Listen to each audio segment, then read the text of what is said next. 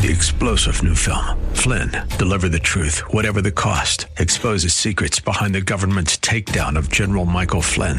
Flynn knew what the intel world had been up to. He ordered the first audit of the use of contractors. This set off alarm bells. He told the truth. He was the most dangerous person for Donald Trump to hire. They had to get rid of Flynn.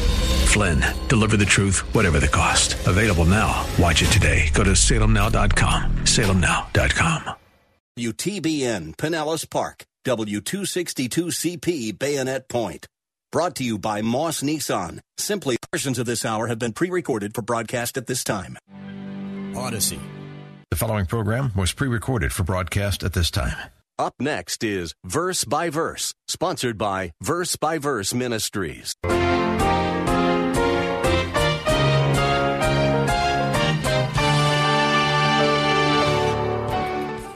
Listen, there are whole books about the names of, of God because each of these names reveals some aspect of his character and his dealings with mankind, but not everything. Not all is contained in one name. That's because God is so infinite and so glorious and so majestic, there isn't one name that can fully capture his radiant glory. And so God has revealed himself in the Bible through a host of names that reflect who he is. The prophet Isaiah made a wonderful prediction about the names of the little baby that would be born on the day we celebrate as Christmas. In chapter 9 of his book in the Old Testament, verse 6, he wrote these familiar words For unto us a child is born, unto us a son is given, and the government shall be upon his shoulder, and his name will be called Wonderful, Counselor, Mighty God, Everlasting Father, Prince of Peace. In the next three broadcasts, Pastor Steve Kreloff of Lakeside Community Chapel will open the scriptures for us and look at these names contained in Isaiah's prophecy. They will give you a greater appreciation of the Christmas season and the reasons for our celebrations. Welcome to Verse by Verse, a daily program opening the scriptures and examining what God has said in His Word and how we are to live by those truths. Pastor Steve has been ministering at Lakeside since 1981, and Verse by Verse is an outgrowth of his teaching ministry. We're glad to have you join in our classes today, and we hope you will be enriched in your daily walk with the Lord Jesus Christ. At the end of the program, I will tell you how you can listen again to this message and get a CD of all three broadcasts. Now, with our study for today, here is Pastor Steve. How important is a person's name? Well, that's what Shakespeare's Juliet wanted to know when she asked the question, What's in a name? But because Juliet's Romeo belonged to a rival family with a hated last name, she felt that a name really wasn't very important. And so she said, That which we call a rose by any other word would smell just as sweet. You know what? Juliet was wrong. Good literature, but wrong. Names of flowers may not be very significant, but what we call people and the names we give to people, that's very important because our names can affect and they can influence the way we live. One psychologist did a study of 15,000 teenagers and found that those with odd or embarrassing names were in trouble with the law four times as much as others. And some of you will remember the old Johnny Cash song called The Boy Named Sue. And the gist of the song was that Sue was named that by his dad in order to force him to become a tough guy. A tough guy just to survive life because of the abuse that he'd have to take with a name like Sue. Now, in our modern world, a person's name is often based on how the name sounds or if it's in vogue or it's perhaps even a unique family name passed on from one generation to the other. Jewish people often name their children after a deceased relative in order to honor the, the memory of that relative. But scripture reveals that in the ancient world, names had nothing to do with contemporary trends or honoring relatives. In biblical times, names were, were given to individuals to either express a certain quality about that person or with the hope and the desire that the bearer of that name would live up to this special quality. So, for example, we read in the Old Testament that God named the first man Adam or Adam because Adam means earth and he was made from the dust of the earth. So that's how God gave that name. That's why God gave the name to Adam.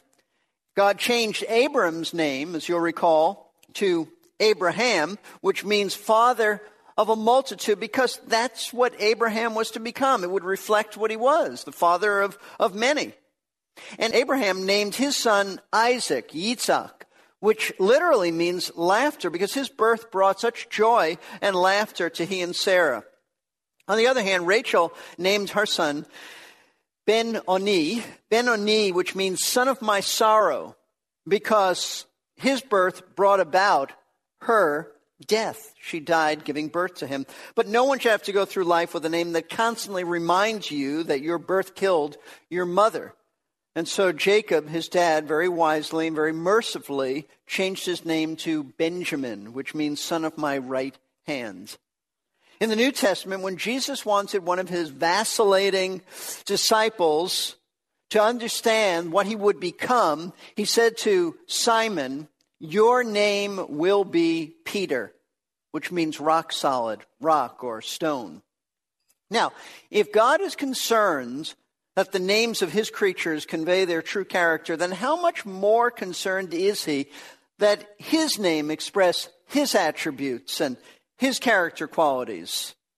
But what is God's name? We speak of the name of, of God. Shortly after I became a Christian, I was invited to attend a religious meeting on the campus of the University of South Florida. That's where I came to know Christ. And so I was invited to this meeting. Now, it wasn't a, a church service, it was a small gathering of people who had come together to discuss religious issues. And being a new believer with very limited Bible knowledge and absolutely no awareness that there were false teachers, false religious teachers, and that I needed to really be discerning, I just assumed that this meeting would be about Jesus and the Bible. But I assumed incorrectly. I was wrong. I don't remember what that discussion was about that day, but I can tell you it was not about God and the Bible. In fact, not one time during the entire meeting was, was God's name even mentioned. And though everyone else felt free to participate and talk and enter into the discussion, as I said, it was a small gathering, I just kept quiet. I really didn't know what to say. I was just sort of stunned. And I suppose that my silence was rather conspicuous because at the end of the meeting, the person who led the discussion looked at me and said, Well, there's one person here we haven't heard from. And I must have thought, uh oh. But anyway, and so this person said to me, So what do you think about what was said here today? So I said, Well, I was disappointed that no one mentioned God's name. And in response to my statement, the one leading the discussion said, Well, I don't think that it's really important what we call God. But you know what? God says it's important what we call Him. God says it's very important what we call Him because His name reveals who He is. In fact, it is so important to God that he's revealed himself in the Bible through a plurality, a multitude of names that describe him. And why has he revealed himself through more than one name? Listen closely. Because scripture makes it clear that one name alone cannot adequately describe the infinite God. That's why we read of a number of names in the Old Testament. For example, we read of God's name as Elohim or Jehovah or Adonai, El Shaddai, Jehovah Shalom, and on and on it goes. That's just a sampling of a few of the names. There are many names. Listen, there are whole books about the names of, of God. Because each of these names reveals some aspect of his character and his dealings with mankind, but not everything.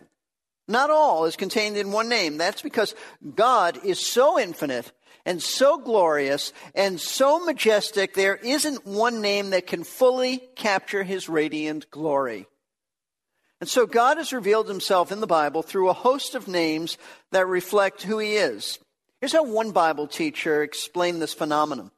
He said, like the facets of a magnificent diamond that reflect the sun's rays at noonday, these divine names reflect the brilliance and fire of the divine glory. Now, at Christmas time, there is a passage of Scripture that we often refer to that presents four of the names of God. I'm referring to Isaiah chapter 9, verses 6 and 7.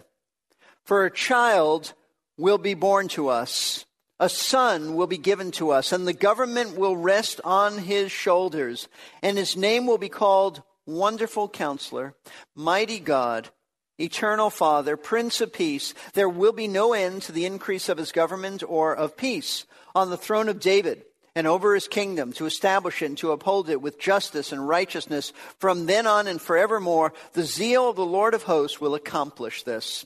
Now, the gist, folks, of these two verses is that 700 years, catch that, 700 years before Jesus was born in Bethlehem, the prophet Isaiah predicted his coming as Israel's king and Messiah. But I want you to notice the language that Isaiah, the prophet, used to describe the uniqueness of this coming, this coming king, the Messiah. He said that he would be a child would be born to us, which is a reference to Christ's humanity. In other words, he'd be born just like any other human, as an infant, a baby, a child. Now, at this point, Isaiah doesn't tell us anything more about Christ's birth, only that he would be born as a child. But we know from other scriptures uh, that the reason Messiah became a man was so that he could and would die as a man on the cross bearing the guilt of his people. Later in chapter 53 of the book of Isaiah, the prophet will explain the purpose of Messiah's death. He'll tell us that he was bruised for our iniquities. The chastisement of our peace was upon him. Our transgressions were laid on him. But in addition to being a child, Isaiah reveals that this won't be an ordinary human child. For the child born to us, he says, will also be a son who will be given to us. In other words, the same one who will be born as a child is also the eternal Son given by God. See, in this one sentence, Isaiah indicates that the coming Messiah will be both human and divine. And the New Testament later clarifies this by telling us that Jesus Christ eternally existed before his birth in Bethlehem because he is the infinite Son of God, the second person of the Trinity. I read to you earlier, John 1 1. In the beginning was the Word, that's Christ, and the Word was with God, and the Word was God. And the Word, the eternal Word, became flesh and lived among us. So Isaiah predicted that the eternal God would enter this world as a child, as an infant, a baby.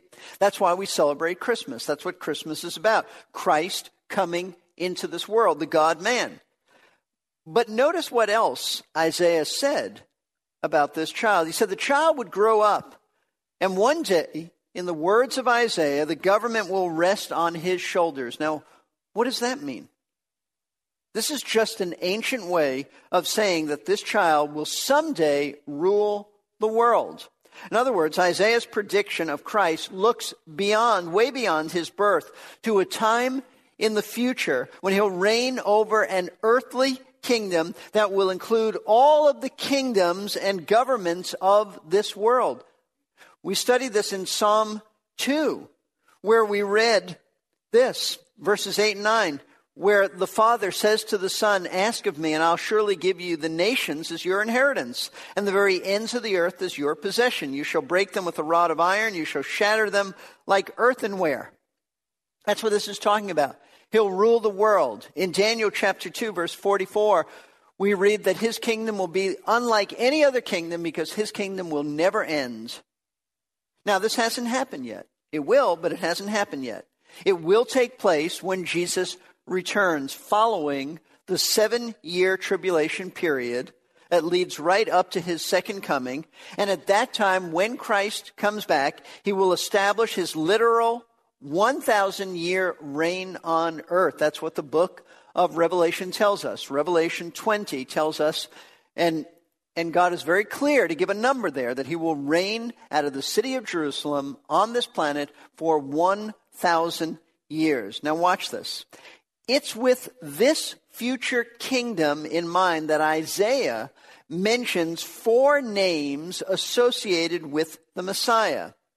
And what he means by this is that in the kingdom age, this 1,000 year messianic reign of Christ on earth, the Messiah will be called by these four names because each of these names communicates what Christ is like and the character of his earthly reign, his 1,000 year reign on earth. But having said that, I want you to know, though this prophecy specifically refers to the future reign of Christ on earth, these names about the Lord are just as relevant for us today as they will be in the kingdom age.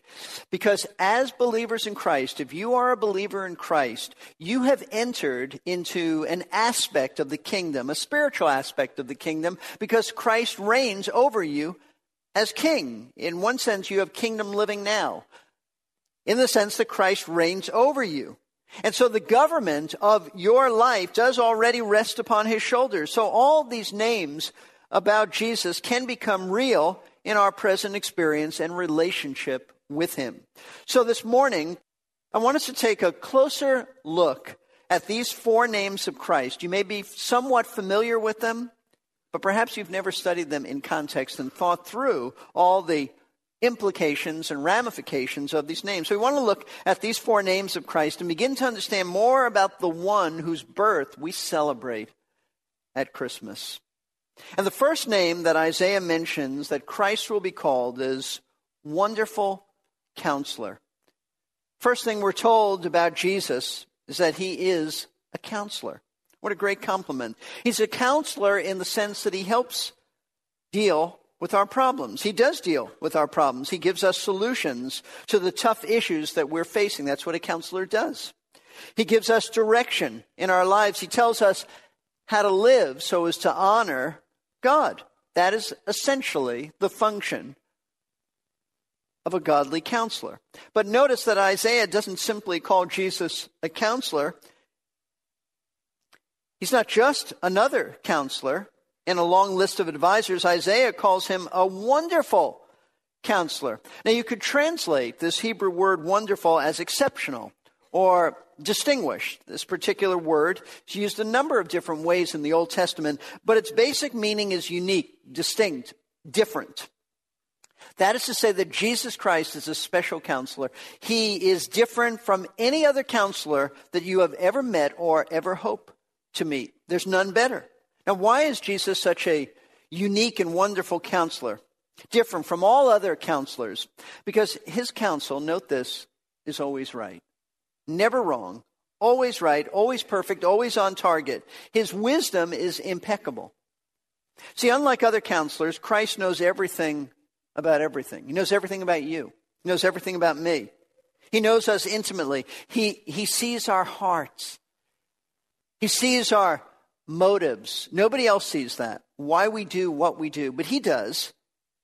He knows your thoughts. He knows what you're thinking right now. He knows what you'll be thinking in a few minutes.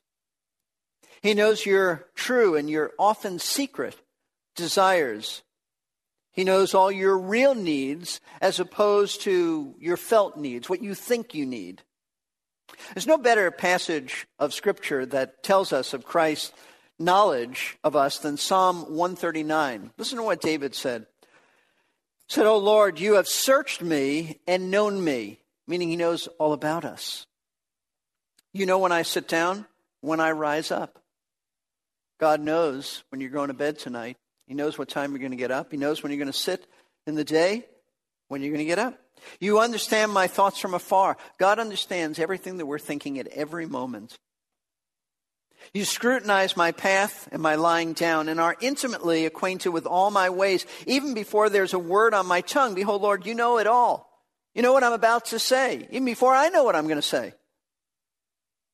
You have enclosed me behind and before and laid your hand upon me. Such knowledge, he says, it's too wonderful for me. It's too high. I cannot attain to it. Later, he'll say that you formed me in my mother's womb. You have ordained when I would be born, when I would die. Oh, and God knows everything about it. See, one major reason why Jesus is such a wonderful counselor, different from all other counselors, is that he alone knows us better than anyone. Because he, he alone knows our hearts. Nobody knows our hearts. Nobody. except Him. He alone knows and understands what's really going on inside of us, what we're like, what drives us, as I said, what, what motivates us. Let me show you something very interesting. If you keep your place in Isaiah 9 and go to John chapter 2. John chapter 2, we read something fascinating. Jesus is in Jerusalem. He started his ministry a little bit earlier. He comes up to Jerusalem to celebrate the Passover. And we read something interesting. Chapter 2, verse 23.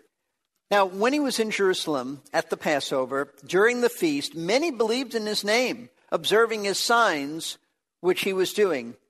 So keep this in mind. Let's don't turn from there, but he's in Jerusalem. People are seeing his signs.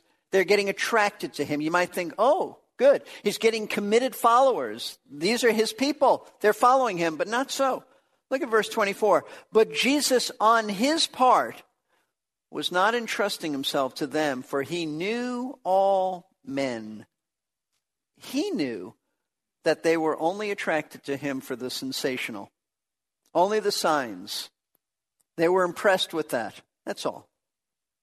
And because he did not need anyone to testify concerning man, for he himself knew what was in man, he understood about their shallowness. He understood that they were just looking at him as a miracle worker, and that's all. That's it. Now, notice, we're not finished. Chapter 3, verse 1. Now, there was a man of the Pharisees named Nicodemus, a ruler of the Jews.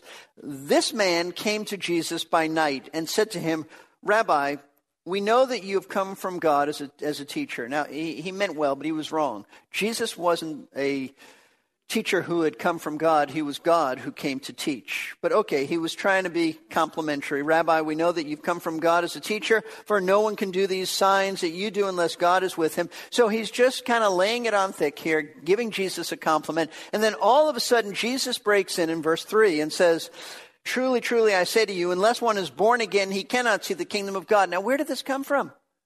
Why did Jesus start speaking about being born again? Nicodemus didn't bring it up.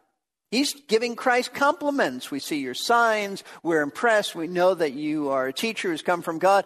And Jesus said, Nicodemus, you have to be born again. Why did he say that? Because Jesus knew what was on Nicodemus's heart. Nicodemus was a religious teacher. In fact, Jesus said, You are, later he says in this chapter, you're the teacher in Israel and you don't understand these things? You are the teacher? You are preeminent, prominent teacher. You don't understand this. But he knew that what was on Nicodemus's heart was I'm a teacher in Israel, and yet I don't know how to be right with God. I don't know how to make sure that my sins are forgiven.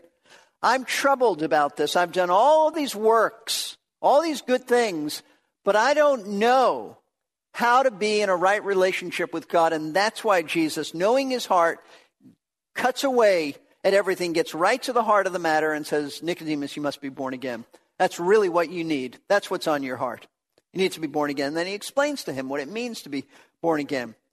Read the same thing in the story of the rich young ruler. It's found in the other gospel accounts in, in Luke and Mark and Matthew. A, a rich young man, some type of ruler, comes to Jesus and says, What must I do to inherit eternal life, to gain eternal life?